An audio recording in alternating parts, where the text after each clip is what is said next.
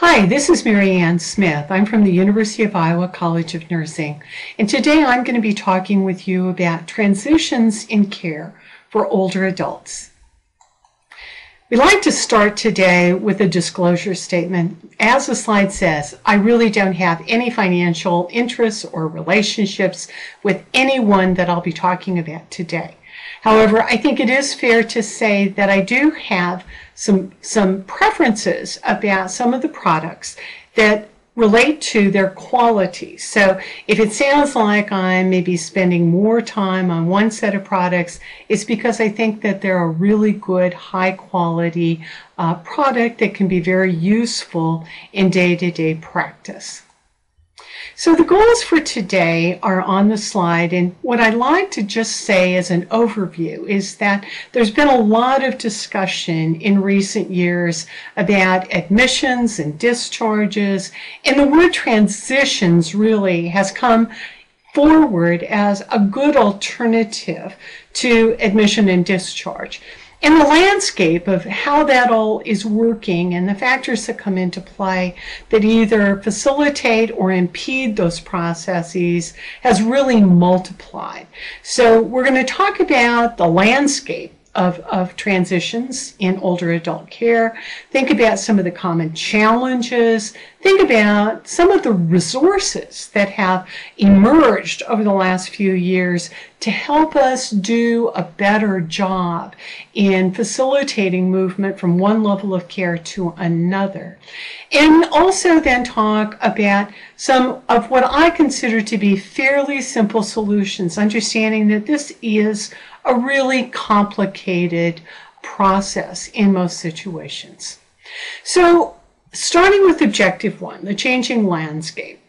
The thing that I think is so important is that we really stay focused on age related changes in health, function, and social support that lead to the need for movement from one level or type of care to another that then constitutes a transition. So it isn't just the health of the individual that is involved when we're thinking about transitions. We're also thinking about their living situation and the setting in which they have been living and the setting to which they will be returning. And we're also thinking about all of the social services that are so important to supporting older adults in being successful and being functional and engaging in self care activities that are important to their day to day quality of life. So, older adult care is not static. There may have been a time in history where there was less movement from one setting to another. But given the number and type of living environments and the complexity of health services uh, that are available in today's world, both of those phenomena exist on a continuum. So when we look at the slide and some of the ideas here, the take home message is that there are lots of options, ranging from living at home alone to living in a skilled nursing facility in terms of living environments. And then there are all these other options along the way. What that means in terms of transitions in care is that the older adult may be delivered from any one of these settings in a hospitalization and returned to another setting uh, at the time of their transition or discharge. So, very important for us to be mindful that it's not static and that there are lots of options. We also know that the services that older adults use do change over time. People move up and down the continuum based on their needs. And so, again, we have everything as simple as supportive home delivered services, adult day health programs, to more critical services in terms of outpatient health and ambulatory service centers, and right into chronic care hospitals. So, again, health service settings are also growing, meaning that people are transitioning from all kinds of different services uh, depending on what the situation is. The other thing is that there are lots of interactions between services. Rarely does an older adult use one type of assistance. They have a living environment, but then they're supported many times with an array of, of social and health services that allow them to be as functional as possible. So when we're thinking about transitions in care, we're thinking about communication with not one, but several different individuals. There are layers of care that are provided by different people. And then that raises questions about what is the communication of information about what the most recent challenges have been related to their return to their earlier service or living environment. So the take home message is transitions are increasingly common in today's world. Uh, changes in status often trigger these transitions. And so people are moving from their home, which may be their home home, meaning the house that they lived in most of their life, to an assisted living or residential setting, a nursing home, or a hospital. And from the hospital, they could be returning back to their home assisted living or a nursing home, or they could be going to a rehab center, or they could be going to live with their family member for a short period of time and then return to their home. And certainly, nursing home care is not static any longer. I mean, there were a, may have been a time in history where nursing home was a placement, but in today's world, with the use of skilled nursing services that have a very much a rehabilitative focus, lots of older adults transition from their home to the hospital have treatment, say for hip fracture, return to skilled care for a period of time to get their rehab services, and then are discharged and, and transferred again, transitioned again uh, to assisted living, and then it may even be from assisted living back into their home living environment. So lots going on with this movement of people from one setting and service delivery uh, system into another setting with maybe the same or different services. So, in those transitions, we know that there are lots of challenges, and, and that's the part that's coming into our attention increasingly in today's world. And there are, are lots of complications related to the provision of accurate, adequate, and timely information.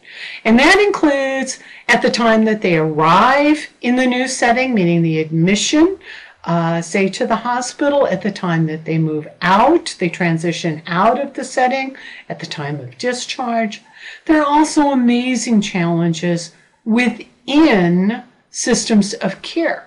So we can pick on a hospital, for example. So they come into the emergency room and then they're transitioned up to intensive care. And then from an intensive care unit, they step down to a medical unit. And then from the medical unit, they may go to subacute care. So in that system, they may be transferred several times. So they're transitioning within the system.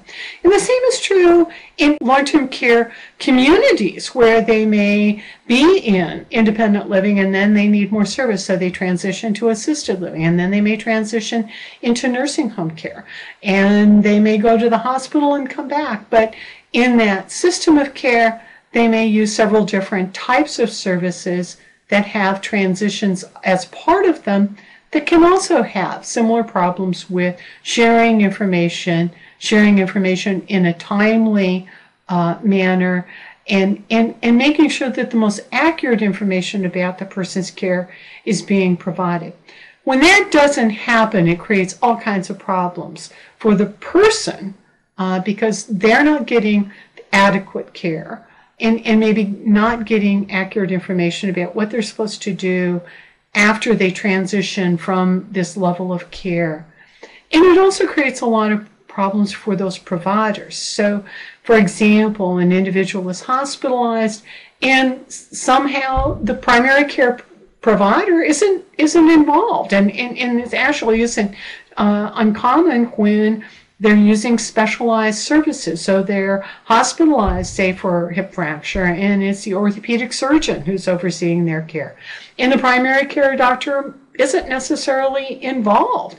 But at the time of discharge, the person's resuming care with that primary care provider, and he or she may not have any real accurate information about the sequence of, of care, the problems that were encountered, the need for additional follow up services until 10 days after the person leaves the hospital and that discharge summary finally hits their desk when the follow up appointment was, you know, three days earlier. So there are lots of things that go on in those kinds of situations.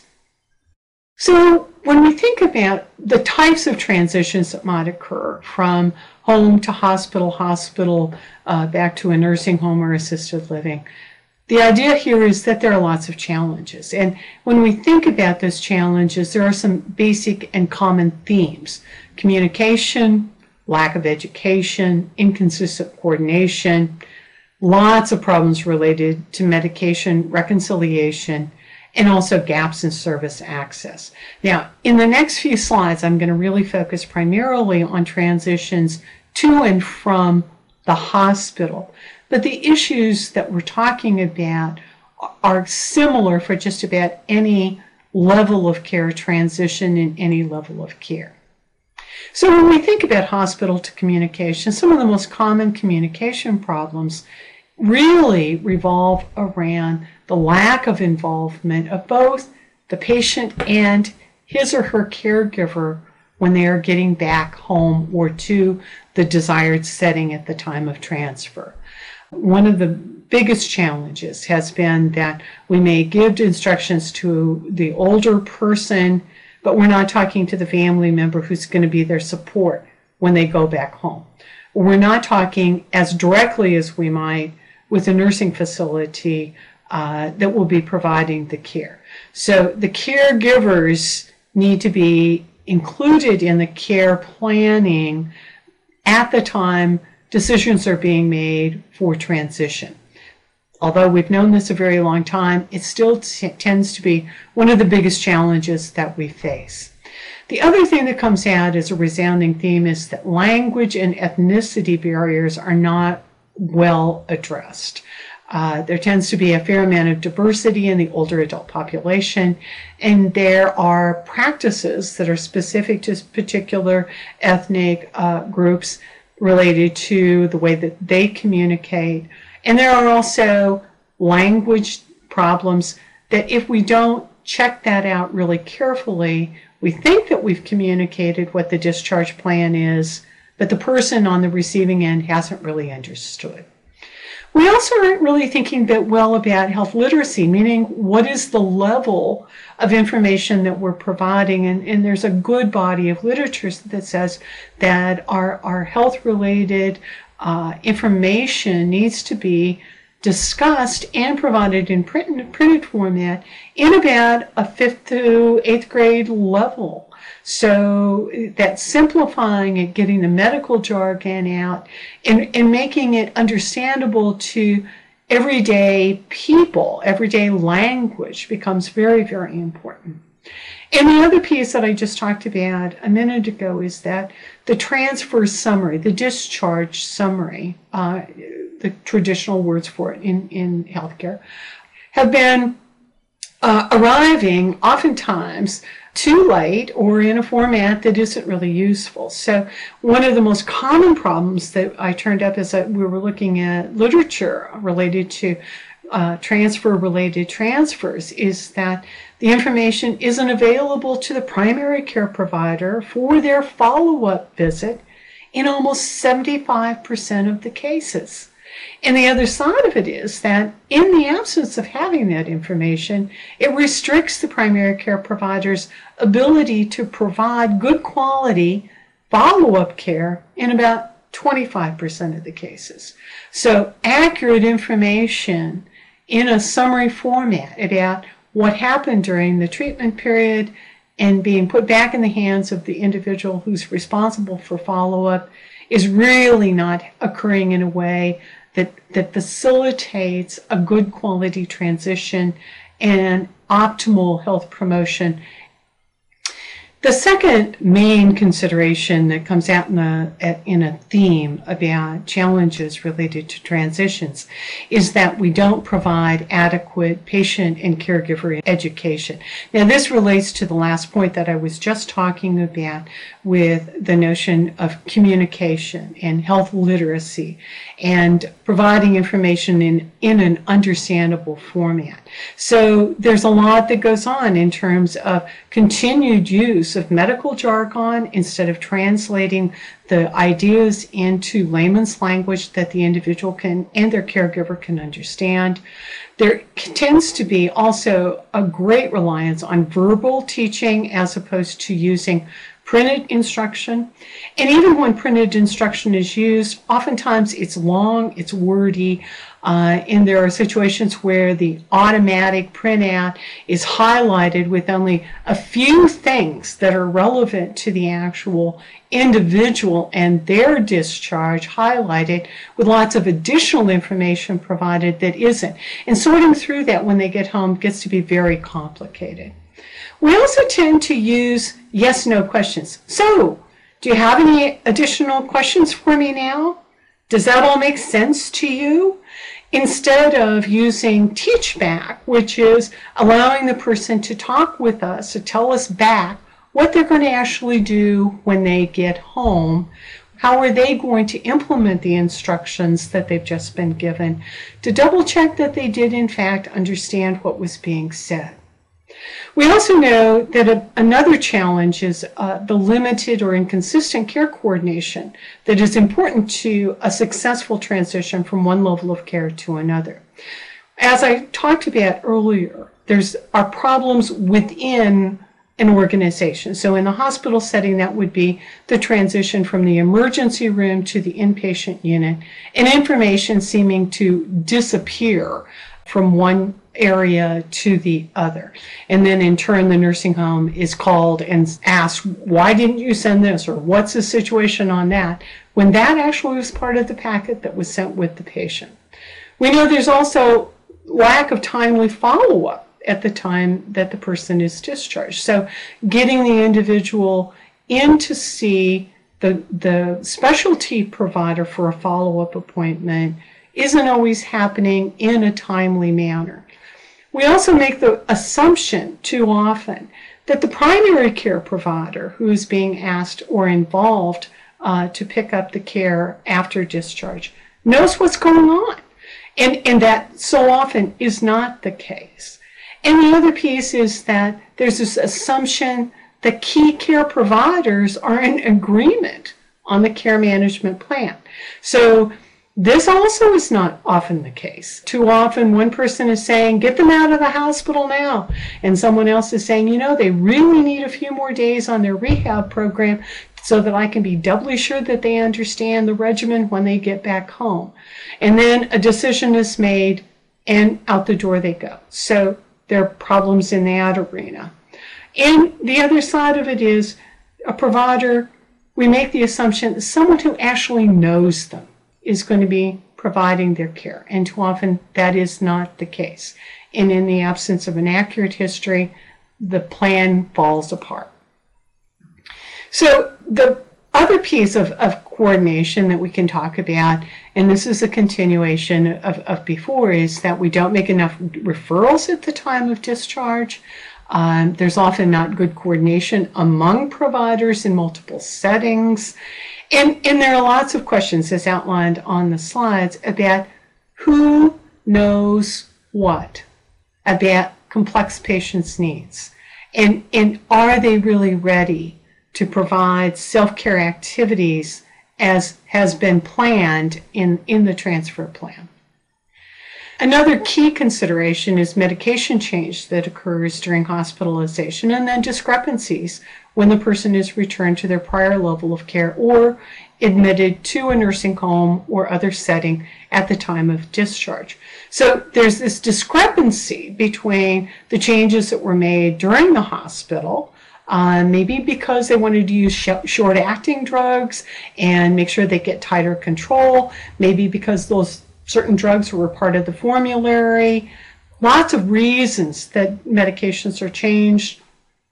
At the same time, we need to reconcile what is the right regimen at the time of discharge for the ongoing plan. And one of the things I'm the most concerned about are use of antipsychotics for a short period of time because the person is delirious and, and really upset and disturbed by, say, uh, a delusion that they're having while they're that's part of their delirium. And then they continue on that medication, and when they're discharged, it stays in the plan, and then it is continued to use after discharge when they're no longer psychotic. So those are that's just a simple example of, of one of the concerns that can can occur. We also know that there are gaps in service uh, access uh, between discharge and first follow up. So the person is discharged, they go to uh, the home, and they have their first follow up visit, and a week later. But in that seven day window of time, who are they supposed to call? Primary care provider doesn't have the discharge summary yet, or there's no information on the plan about who do I call if I'm get into a pickle or something goes wrong. And in that lack of information, and in that concern about their health condition being compromised, they go back to the hospital. And there we sit uh, with kinds of problems with readmission rates being so high. So there's a lot that goes on in all of these arenas that translate into costs. Uh, so there are lots of costs uh, associated with rapid readmission, and, and that's been a very hot topic. And uh, use of emergency services that could have been avoided, and adverse drug events that are costing us tons of money. And then the time and resources that it takes to establish what the optimal plan of care is when that could have been done earlier, communicated more effectively, and we could avoid the problems that are listed on the slide.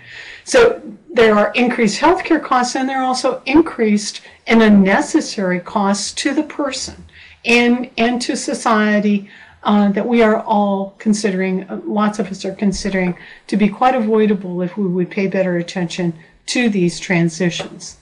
So the costs translate in, into policy. So here we go down this pikeway of, you know, in 2012, there were policy changes really uh, that emerged in the Affordable Care Act related to Medicare. And, and that related to, notes on the slide, one in five Medicare patients are readmitted within a month. That costs us a lot of money. And the return trips are costing 17 billion. So the Affordable Care Act addressed this as most of us are, are well aware, and made it clear that there are going to be some teeth in readmission. We are expecting more value for the dollar in terms of what we're getting in the healthcare delivery at the time of admission, during the hospitalization, and transfer uh, to another facility. And that isn't to say that it all is a problem for the hospital, because it certainly isn't. We know that rehospitalization is really a challenging issue and it's not the hospital's fault. There are lots of factors that go into what happens before they get to the hospital, during the hospitalization, after they leave, that makes this a very, very complex issue. And the responsibility is really on, on all of our shoulders. And we all share in the responsibility to think about how can we do a better job. So uh, please, I don't ever want it to sound like I'm picking on the hospitals. I'm saying that if we think about the transitions in and out, it's an easy one to talk about because so much of the Affordable Care Act has focused on hospital readmission and how can we facilitate smoother transitions to avoid this rapid readmission that is costing uh, society and healthcare a lot of money. So we have to wonder: was they did were they discharged too soon? Was it inadequate post-hospital treatment? Could we have done a better job in planning? So lots of things for us to consider when we're thinking about that.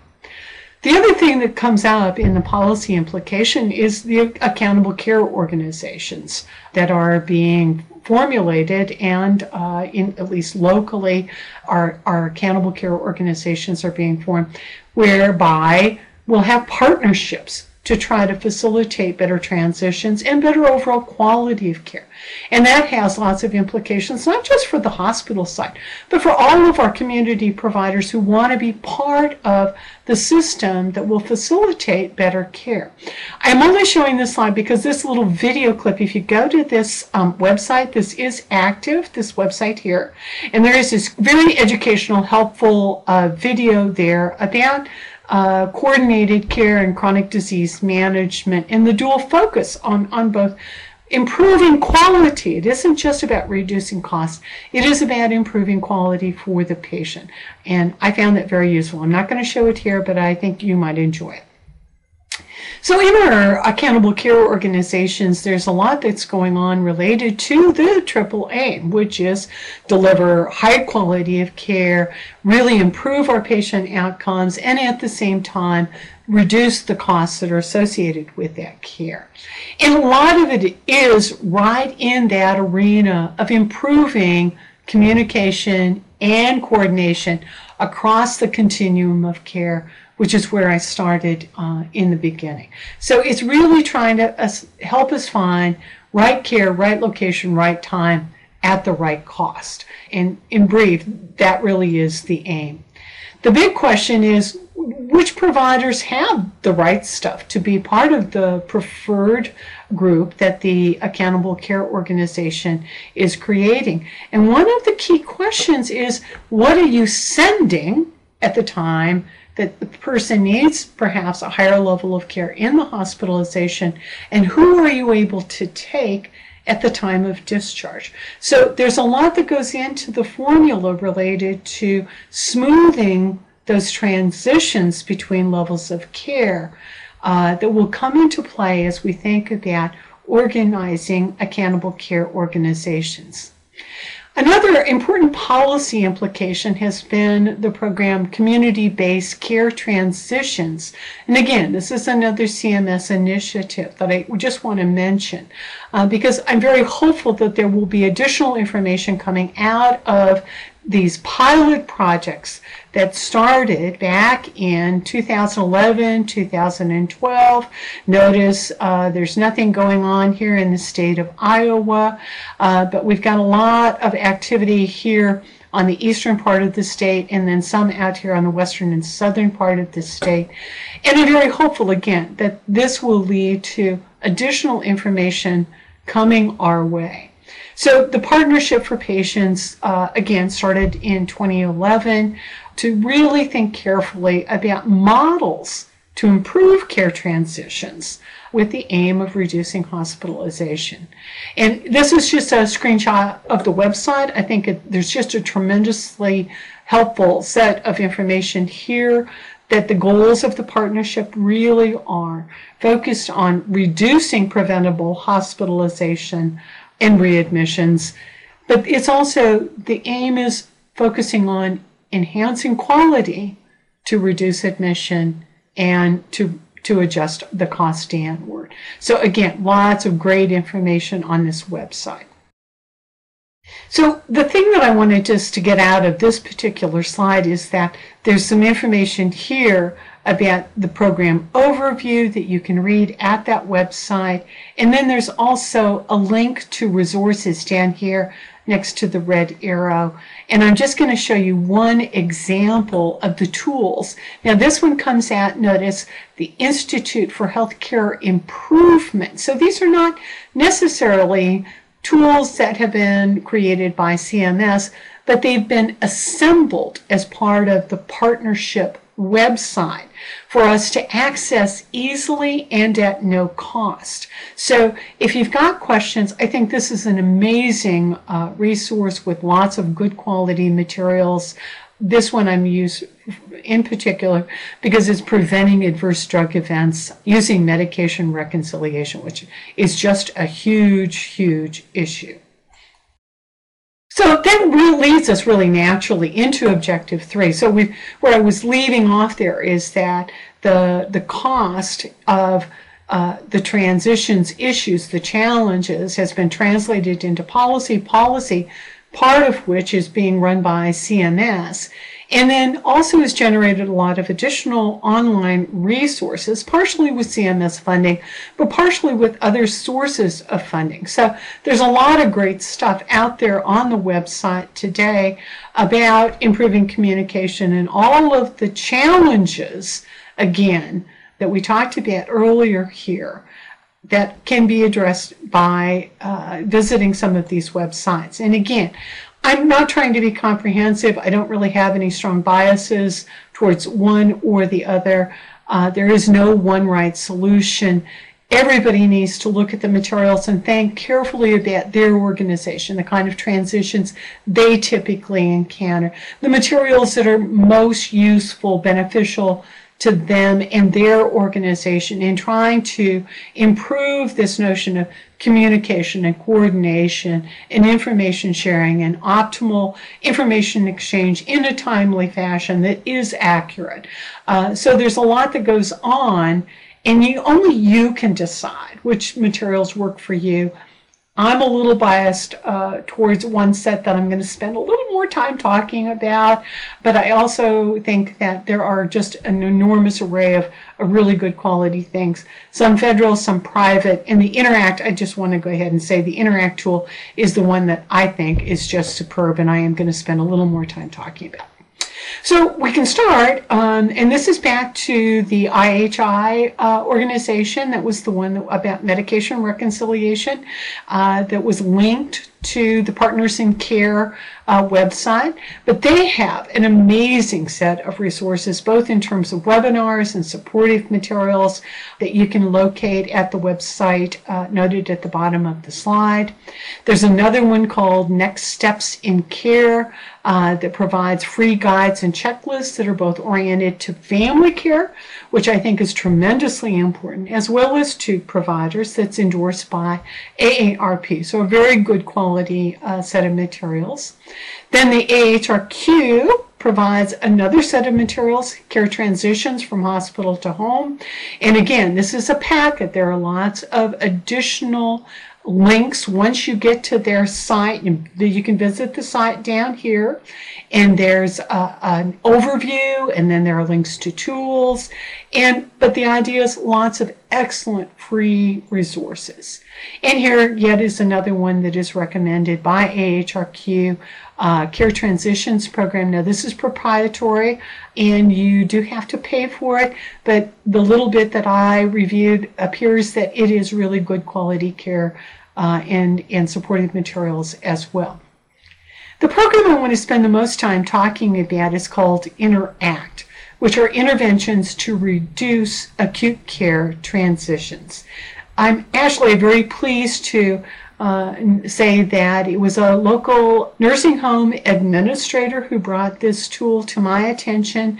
Uh, I'm a member of the Johnson County Quality Long Term Care Planning Committee, and we were talking about transitions, and the administrator had been to an accountable care organization meeting and had been advised that the Interact tools are very helpful. And then this became a focus of discussion in our work group. So I'm very pleased to be able to share it with you all today because we think these materials are really top notch and are very useful to try to think about how do we standardize the information that goes back and forth and improve quality first in order to improve the transitions that occur at the time of need in, when someone has an acute change in condition. So, as the slide says here, and, and, and, there's just, I wanted to do a little acknowledgement here, is that the original funding for the development of the materials was funded by, please note, NIH, which is National Institute of Health, CMS, Commonwealth Fund, Retirement Research Foundation, Patient Centered Outcome Research Institute, PCORI, Medline Industries, and Westcon Inc. And there's a wonderful article that was published in the Journal for the American Medical Directors Association back in 2014 that is a superb article if you can access and read it. It does a really fabulous job of explaining how Interact was developed, by whom, for what purpose, how it can be used, what are the optimal uses, those kinds of things. And notice it's a very short article, 162 to 170, so I think it's only about seven pages in length. But the notion here is that there is a focus on reducing acute care transfer and improving it.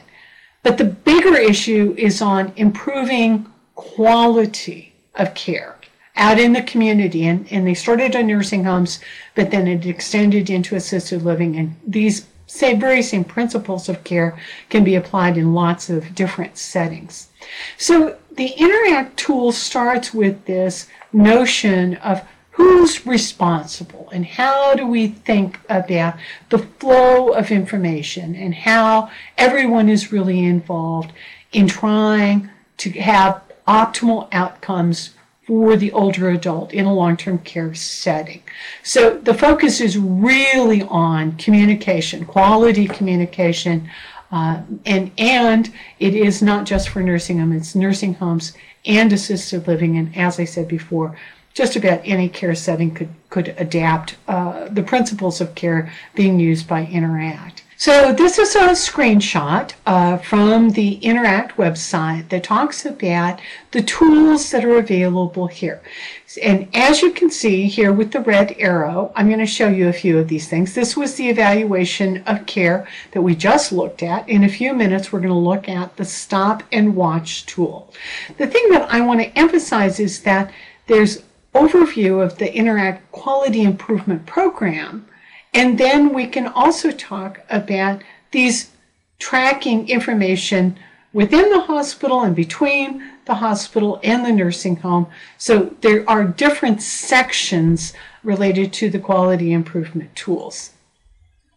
So here we go. These are all of the tools. This is an example of how they look and what they are, and, and, and you can read about them and then think about the communication within the nursing home and then also the communication between the nursing home and and the hospital. So lots of variability in terms of, of what is available.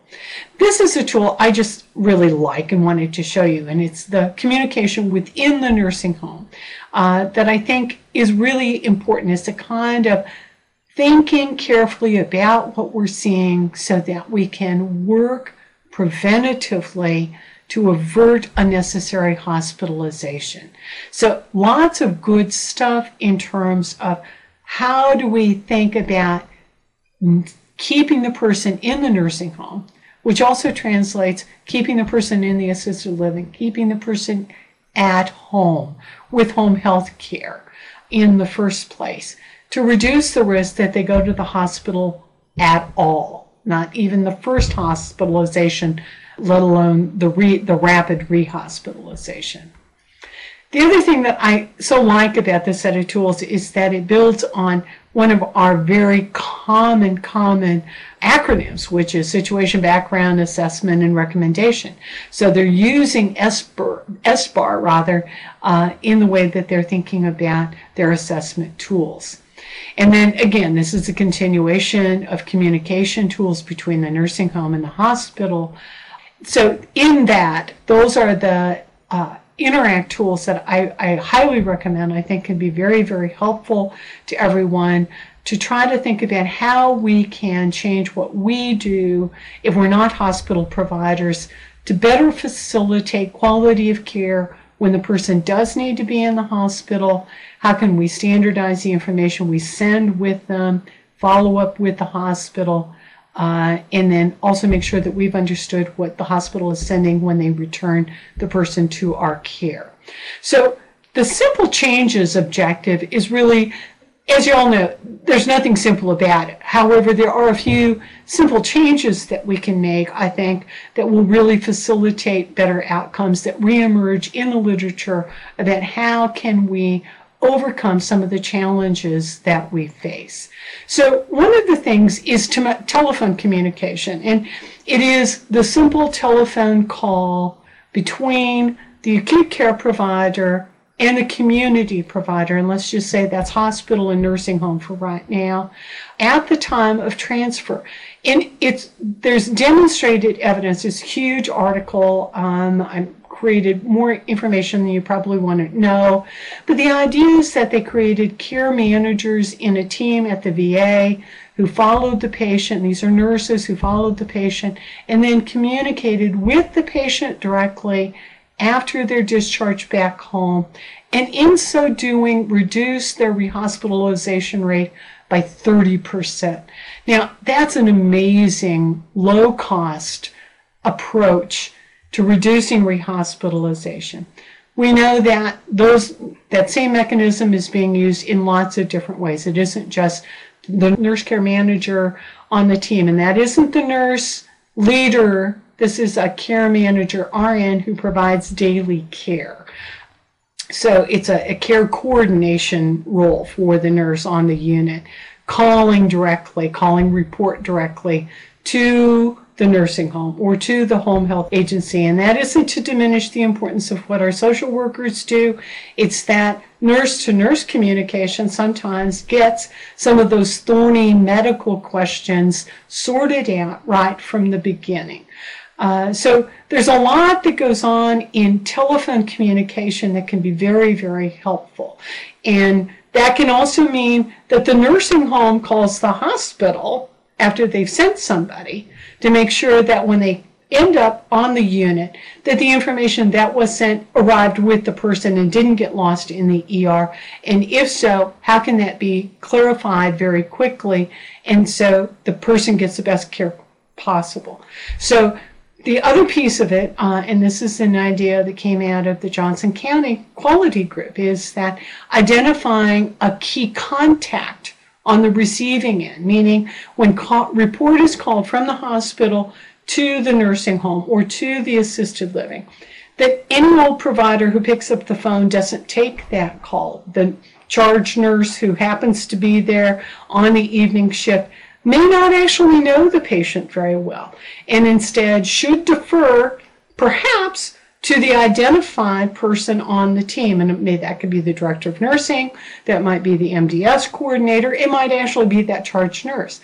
But the idea here is that if we have a designated person who is expecting to take that information, they're going to come at it with a different set of questions than just somebody who's caught on the fly in between their other tasks and trying to do the best they can when they're when they've got competing demands going on in the background. So there are lots that we think that can be achieved by direct transfer, avoiding misunderstanding. Um, and the other side of that is that having a key hospital contact. You don't just call the unit, talk to any nurse you talk to a designated person who is responsible for the care transition planning that is in a better position to answer the questions and help with the planning. So having key identifying people on both sides of the formula to really facilitate the communication can be very, very helpful. So what we've seen in terms of reports in the literature is that, you know, this stuff works. We've got better satisfaction, better medication outcomes, reduced risk of, of adverse drug reactions, and, and also then on the side of reducing readmission. The other thing that has shown up as being very, very helpful, and, and I think we're doing a better job of it, but there's still more room for improvement, and that is thoughtful use of printed information, easy to read, you know, understandable, a number to call, checking for understanding, using teachback. All of these things have, have been found to be very useful and very helpful and not that hard to implement. I mean, when you're thinking about planning your discharge materials, it's just as easy to put it in a big font in understandable language uh, for that older adult who maybe has some visual impairment uh, as it is uh, to just make uh, another type of copy. So in today's world with what we've got with um, options for printing materials, there are lots of good things that can happen in this arena too. We also know that adoption of standardized transfer forms, the literature instructs us that there's reduced risk of problems because when you look at a standardized form that just about everybody is using, your eyes fall to certain areas on the form for certain kinds of information. Instead of having to leaf through something that is different for every single provider uh, to find that piece of information. So use of standardized transfer forms is, is, is increasingly popular because it helps us reduce the risk that we'll overlook something that is in fact there.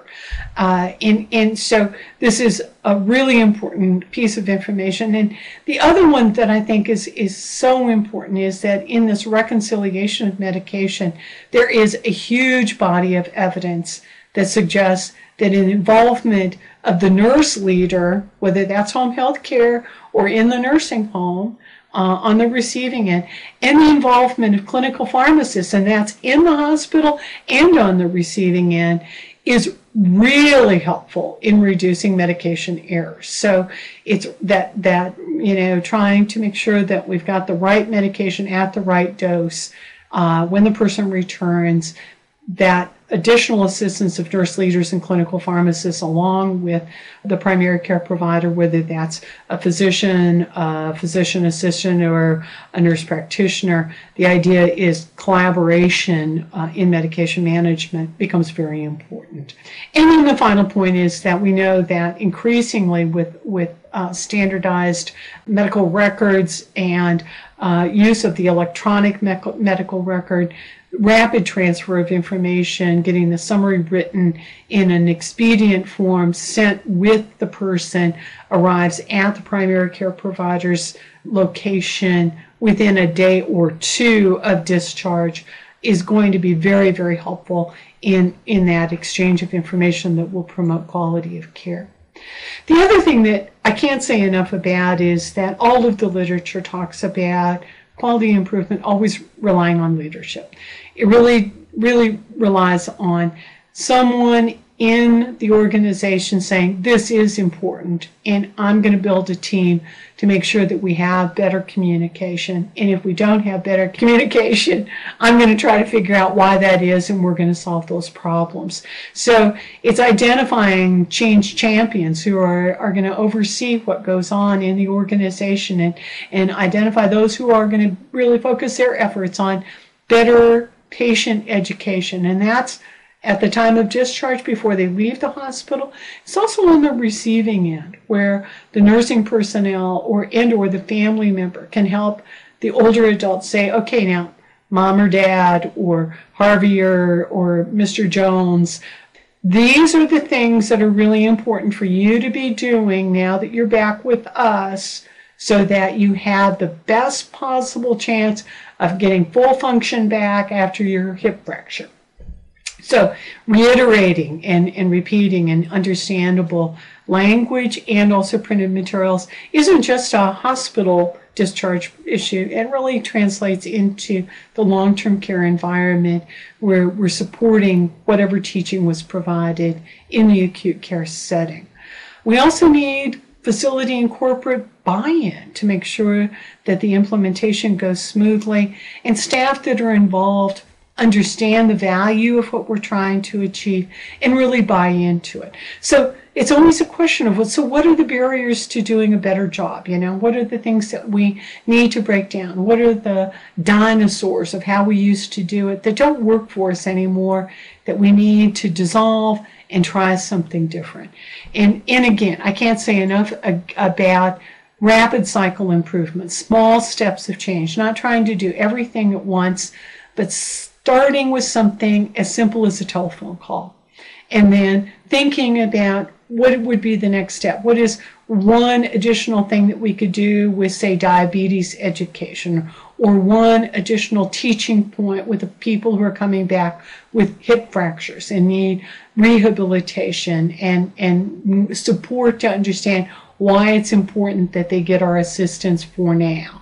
So, lots of things that are out there one step at a time, small, rapid cycle change.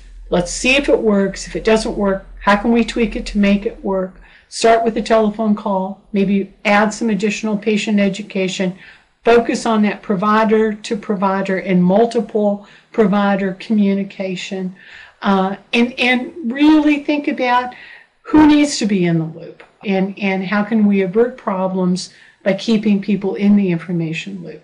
So there's a lot that goes on with recent policy changes that are going to mandate what we do. But ultimately, how it flows and how it works and whether it is successful is going to depend on the leadership in the organization.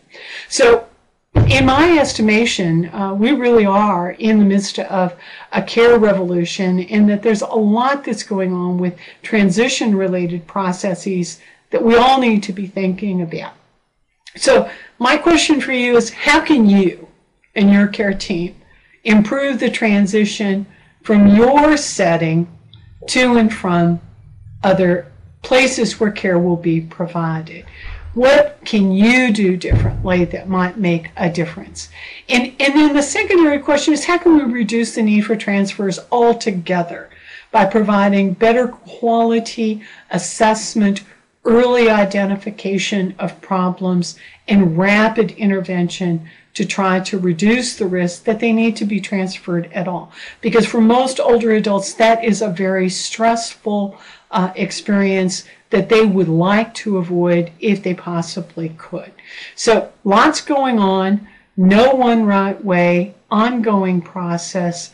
Uh, with lots of resources available to us out there online and in the printed format to help us help guide our thinking about what we could do differently. So that's my message for this afternoon. Thank you very much for your time and interest. And I certainly do wish everyone well in thinking about how to be a better partner in the transfer of an older adult from one setting or level of care to another and all of the complexities that go along with that.